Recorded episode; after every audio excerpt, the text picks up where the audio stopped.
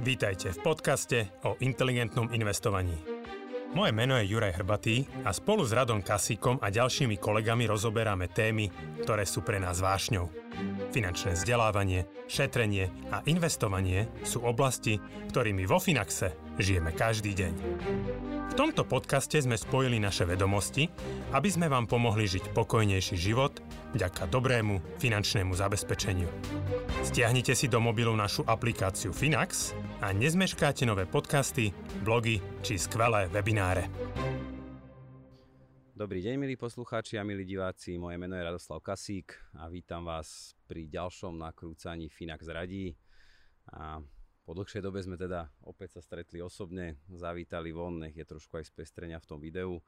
Ja tu vítam mojich tradičných hostí Jana Tonku a Ďura Hrbatého. Ahojte páni. Ahojte. Ahojte. Či aj dnes sa budeme venovať vašim otázkam ohľadom vašej finančnej situácie, finančných rozhodnutí, produktov.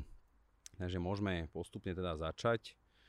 A prvá otázka prišla od Mira z Hviezdoslavova. A nedávno som si založil tretí pilier v NN, keďže mi zamestnávateľ prispieva, 35 eur si platím ja, 35 eur dáva zamestnávateľ. Aký fond by ste poradili zvoliť, ak si chcem svoje príspevky po 10 rokov vybrať a pravdepodobne vložiť do Finaxu?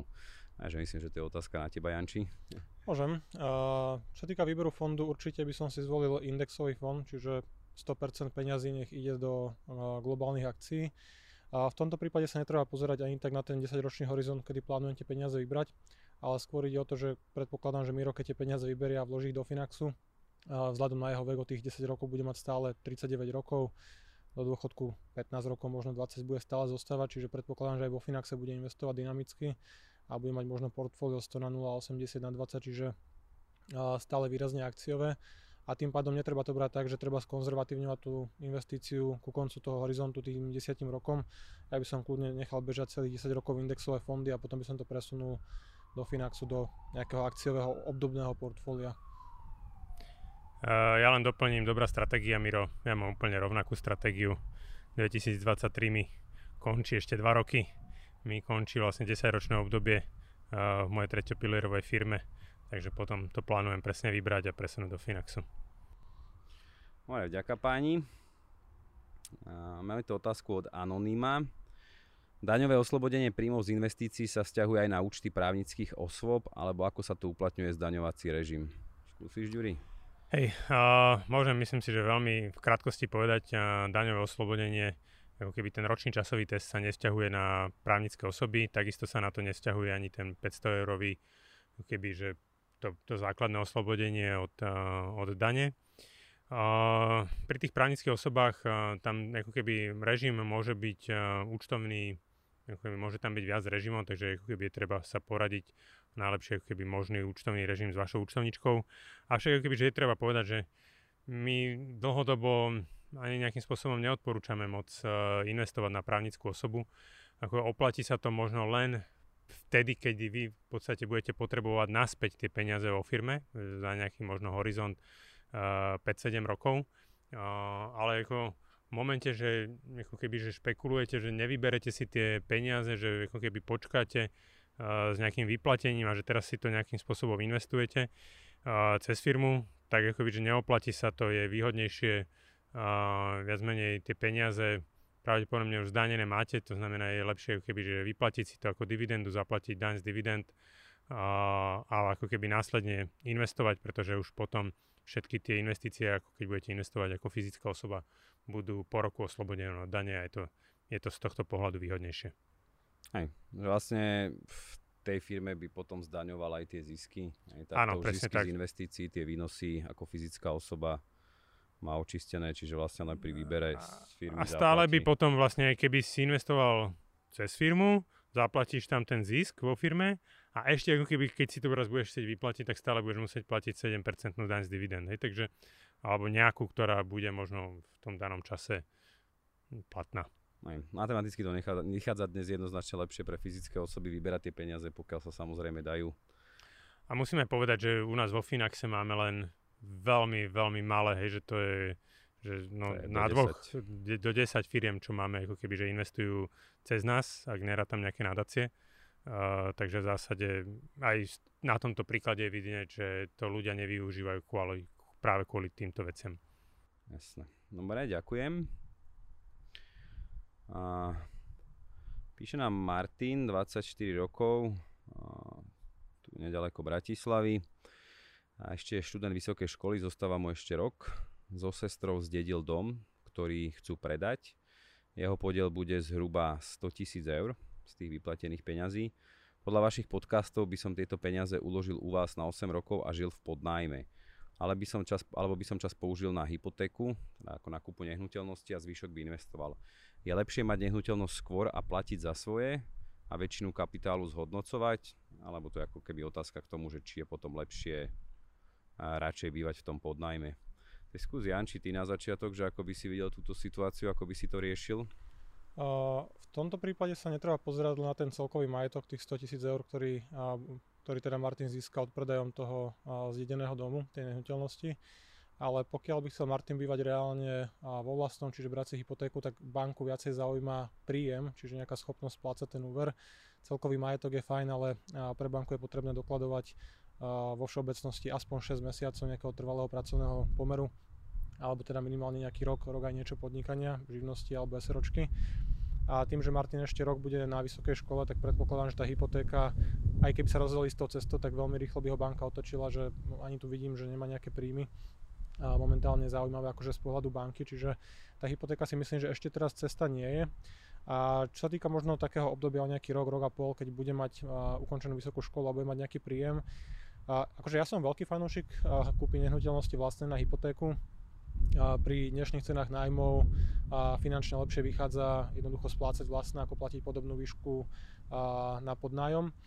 Ale až tak veľmi by som sa tomu akože nebránil, nejaké 2, 3, 4 roky si vyskúšať možno rozličné lokality, a typ bývania, predpokladám, že pokiaľ by nekupoval garzonku a nechce bývať vyslovene sám, že cieľom je mať 100% súkromie, tak pokiaľ by býval Martin v dvoj trojizbovom dome alebo byte, a, tak asi niektoré tie izby bude pre, a, prenajímať možno kamarátom, spolužiakom z, z vysokej školy a, a podobne, čiže ten zážitok z toho bývania možno bude podobný ako v podnajme, čiže a, ja sám som vlastne hypotéku riešil až niekde okolo 28, tiež som pár rokov býval kade tade po Bratislave v podnajmoch, čiže až tak veľmi by som sa tomu nevyhýbal akože na pár rokov.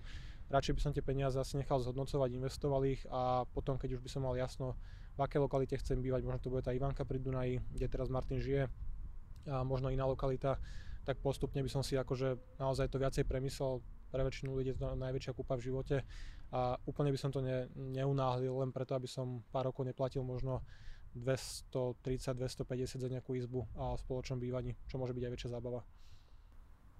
Chceš niečo dodať, Juri? Zase ani nie. Prakticky tiež si pamätám, že keď som začínal a vstúpil som na ten pracovný trh, hej, tak keby, že možno raz som pracoval tam, potom niekde inde, Hej, že proste tie prvé roky som sa tiež tak troška hľadal v tom zamestnaní, hej, že nenašiel som um, ako keby prvý rok ako keby hneď ideálne zamestnanie, možno niekedy ľudia popracujú 2-3 roky, potom sa zasa chcú niekde posunúť kariérne ďalej, hej, niekde na inú pozíciu. Martin, keď vyštuduje na vysokej škole, pravdepodobne možno aj má nejaké keby, že vyššie pracovné ambície, takže tá práca môže naozaj, že môže síce aj niekde vydržať, ale aj niekde ako môže meniť to zamestnanie, aby sa nejakú pracovne posunul a s tým súvisí aj nejaké zmena miesta, lokality. Takže ako nevidím dôvod, akože na začiatku ten podnájom kľudne môže byť teraz určite a potom aj neskôr ešte na začiatku prvé roky môže byť podnájom a tiež som riešil úver. Fú, ja si tiež podobne ako Janči, podľa mňa neviem, nejakých 2007-2008 keď som mal teda 28 rokov. Takže, na rovnako. som sa zasekol, že... Fú. Ťažká matematika. Áno, áno, áno. 15 rokov si hľadal Finax, hej. Tak nejak.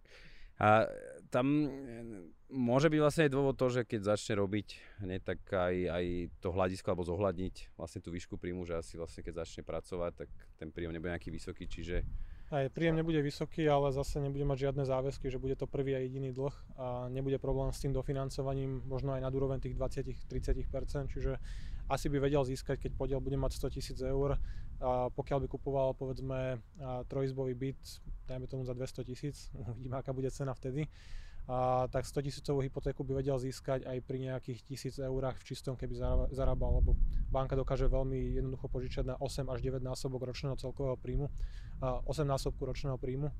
A pre mladých ľudí kľudne aj na 9 násobok je nejaká priestor na výnimky, čiže pri 1000 eurách to je 96 mesiacov, 8 rokov, to je 96 tisíc, čiže 100, 100 niečo tisíc sa dá získať aj pri tej tisícke v čistom. A ja tak som myslel, že práve možno by bolo lepšie akože mať tú hypotéku možno trošku väčšiu, hej, že aby nemusel míňať áno, áno. celých tých 100 tisíc, čiže aj akože možno určite pár by som rokov, využil, ten, áno, určite akože treba využiť príjem, ktorý je, aj na takéto akože lacné úverovanie, ale zatiaľ tam ten príjem chýba, až nejakú dobu bude, čiže ten nájom je asi jediné také schodné riešenie teraz. A zase akože myslel som, že odložiť to trošku dlhšie, že práve možno v, od tých pár rokov, odkedy začne robiť, bude aj ten príjem vyšší, príjem. čiže ano, ano. bude možno Treba aj tá to načasovať aj s nejakými odmenami, možno polročnými, ročnými, keď ten 6-mesačný alebo 3-mesačný priemer je vyšší, vtedy treba žiadať o hypotéku. Jasné. Dobre, poďme na ďalšiu otázku. Píše Peter, 33 rokov. Dobrý deň, zaujímalo by ma, či by ste vedeli spraviť porovnanie čisto akciových portfólií s portfóliami s dlhopisovou zložkou, teraz malo dlhopisovou zložkou, či nejaká 90 na 10, 90% akcií, 10% dlhopisy, 80% dlhopisy, 20, 80% akcií, 20% dlhopisy. Uvedomujem si, že výnosy z minulosti nie sú zárukou do budúcnosti, no bol by som zvedavý, či sa za posledné roky podarilo využiť Finaxu efekt rebalancovania. Som váš fanúšik a zvažujem, či sa na horizonte 20 až 40 rokov oplatí mať iné ako 100% akciové portfólio. Tak skús na začiatok, Ďuri. Ty? Uh, v prvom rade podľa mňa, keby, že Peťo úplne nie možno chápe, akým spôsobom my rebalansujeme, lebo mám pocit, že z toho, jak to Peťo napísal, má, po, má pocit, že tú 100% akciovú zložku nerebalansujeme. Uh, to nie je pravda, Peťo. Uh, v tvojej akciovej zložke sa nachádza uh, 6 indexových akciových ETF fondov, Takisto ako keby tam sú veľké firmy, americké, malé americké firmy, stredné, európske veľké, európske malé, potom sú tam vlastne trhy, alebo teda firmy z tretieho sveta, alebo emerging markets, jak, tomu, jak to spoločne nazývame. A ako keby v každej možno z tých posledných dekád inej triede aktív, aj z týchto ako keby akciových investícií sa darilo uh, viac alebo menej, hej, že napríklad prvá dekada tohto tisícročia prijala najmä ako keby tým rozvojovým trhom a malým americkým firmám. Druhá dekáda prijala hlavne ako keby že veľkým americkým firmám. To znamená, my rebalansujeme tie portfólia aj v rámci ako keby čisto tej akciovej zložky, čiže pozeráme sa na tie jednotlivé indexové fondy ETF a aj to, ako sa oni vychylujú aj v rámci toho 100% akciového portfólia. Takisto aj práve na tom aj ten efekt uh, toho rebalansovania aj na tom 100% akciovom portfóliu pri tých jednotlivých štatistikách, ktoré sme mali k dispozícii, ktorí, by nám, ktorí nám vlastne robili nezávislí blogery, je stále niekde okolo 0,5%. Uh, takže je to veľmi podobné ako keby práve v tých všetkých tých horných najrizikovejších portfóliách 80 na 20, 90 na 10 aj 100 na 0 je ten efekt toho rebalansovania zhruba podobný, zhruba niekde na úrovni 0,45 až 0,5 v závislosti na akom časovom horizonte sa pozeráme. Keď sa pozrieme na napríklad 20-ročný časový horizont, tak tam je ešte dokonca aj keby že vyšší, hej, tým, že tá volatilita posledných 20 rokov bola troška vyššia. Takže uh, ten efekt tam je.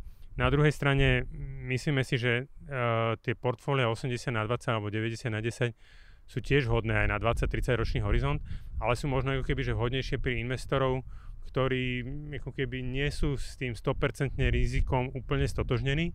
Hej, že poviem príklad, celkový výnos toho 100% akciového portfólia voči 80 na 20 môže byť uh, vyššie radovo nejakých 0,5, 0,6, možno 0,7% po poplatkoch, čo nie je veľa.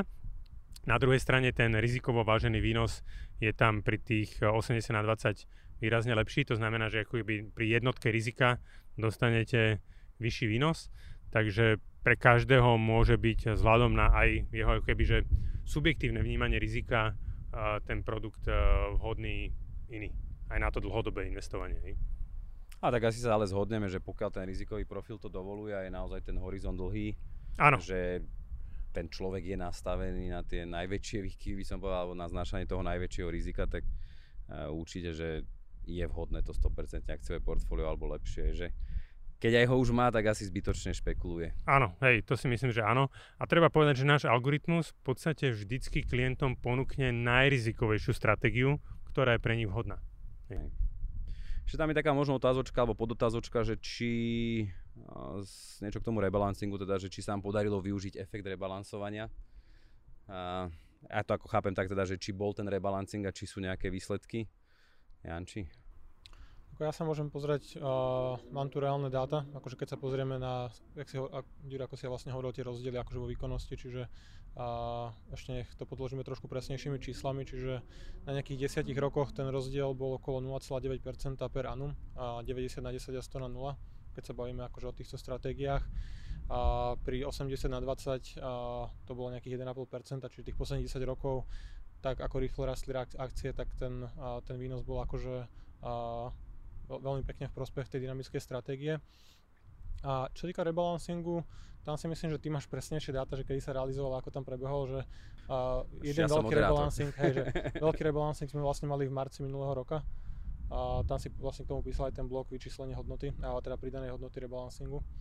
Ale aj teraz v podstate a mesiac dozadu prebehol na mnohých účtoch uh, rebalancing, hej, že tým, že vlastne tie, tie akciové trhy uh, v podstate od toho dna, hej, ktoré bolo výrazne potiahli nahor. To znamená, že ako keby častokrát, kým predtým v tom marci minulého roku práve sme tie akciové tituly skôr dokupovali, teraz sme ich práve skôr viac predávali a ako keby ponižovali to riziko na tých účtoch, ale ako keby, že v zásade myslíme si, že ten efekt sa tam dostavil v obidvoch prípadoch. Hej, však je, je ten blog na našej stránke, čiže dá sa to tam pozrieť. Ja mám v pláne ho aktualizovať. Ja som vlastne aj na poslednom webinári slúbil, že že teda spravíme nejaký webinár na rebalancing, boli tam nejaké otázky k tomu. Takže by som to chcel ako keby zasa potiahnuť, že tam myslím, že to boli zatiaľ tie čísla do augusta, niekedy v auguste som to robil minulého roku, že zasa to aktualizovať vlastne aj prípadne s týmto rebalancingom, priznám sa, že neviem, že či ten účet, ktorý som tam popisoval skutočný, či bol aj teraz rebalansovaný, ale je to každopádne zaujímavé naozaj, že ten posledný rok, rok aj štvrť, bol presne ten, kedy sa ako keby ten rebalancing veľmi intenzívne ukáže, čiže mali sme pomerne prudký prepad, prudký rast, takže naozaj tá pridaná hodnota tam bola cítiť, bolo to, bolo to vidieť. Dobre, dobre páni, ja vám ďakujem za túto časť, ďakujem za vaše odpovede na otázky, ktoré nám zasielate. My budeme samozrejme radi, pokiaľ ich nám budete zasielať, prípadne nám ich zavoláte asi na tú pevnú linku na záznamník. A opäť sa teším do skorého videnia. Majte sa pekne. Do počutia, dovidenia. Dovidenia, do počutia. Do počutia. Thank you.